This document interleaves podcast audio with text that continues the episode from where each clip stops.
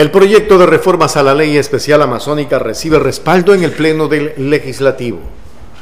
Regular la planificación de desarrollo integral de la Amazonía en su ordenamiento territorial, observando aspectos sociales, económicos, culturales, deportivos y ambientales, promoviendo la inclusión de los pueblos y nacionalidades indígenas y la participación igualitaria y equitativa entre hombres y mujeres es uno de los objetivos del proyecto de reformas a la ley para la planificación integral de la circunscripción territorial especial amazónica que fue tramitado en primer debate en el Pleno de la Asamblea Nacional.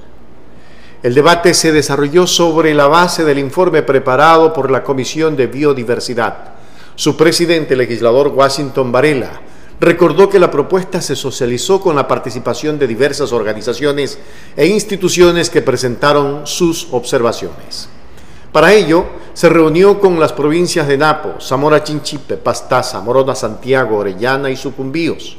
Allí participaron 97 personas y se receptaron más de 180 comentarios y propuestas a la reforma. Intervinieron diversos sectores de la sociedad, como es el caso de la Red de Mujeres Amazónicas, la Federación Deportiva de Pastaza, el Comité de Desarrollo Integral Cuyabeno,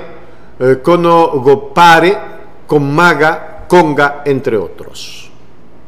A través del proyecto se busca establecer políticas, lineamientos y normativas especiales que garanticen la prevención y erradicación de la violencia de género, el desarrollo humano, el respeto a los derechos de la naturaleza, la conservación de sus ecosistemas y la biodiversidad, su desarrollo sostenible y sustentable, el derecho a la educación de sus habitantes en todos los niveles, su patrimonio cultural, la memoria social, la interculturalidad, y la plurinacionalidad de género y generacional, así como el régimen de sanciones. En el debate, legisladores de las diversas bancadas respaldaron la iniciativa legislativa. Varias fueron las propuestas para garantizar el cumplimiento de la ley en beneficio de esta región generadora de riqueza en el país y para atender las demandas de la población. La protección de la naturaleza, mejorar la vialidad, defensa del empleo,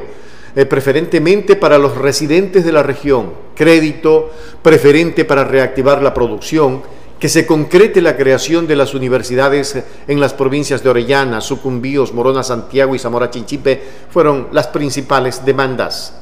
También advirtieron que algunas provincias amazónicas no cuentan con hospitales, lo que afecta gravemente a la salud de las personas, pese a que la Constitución garantiza el acceso al servicio de salud de calidad.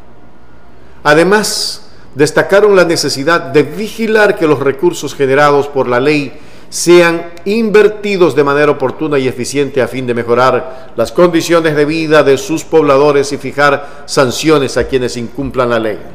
La directora de la sesión, Joana Moreira, cerró el primer debate y dispuso que el proyecto y las observaciones de los legisladores sean remitidos a la Comisión de Biodiversidad para la respectiva sistematización.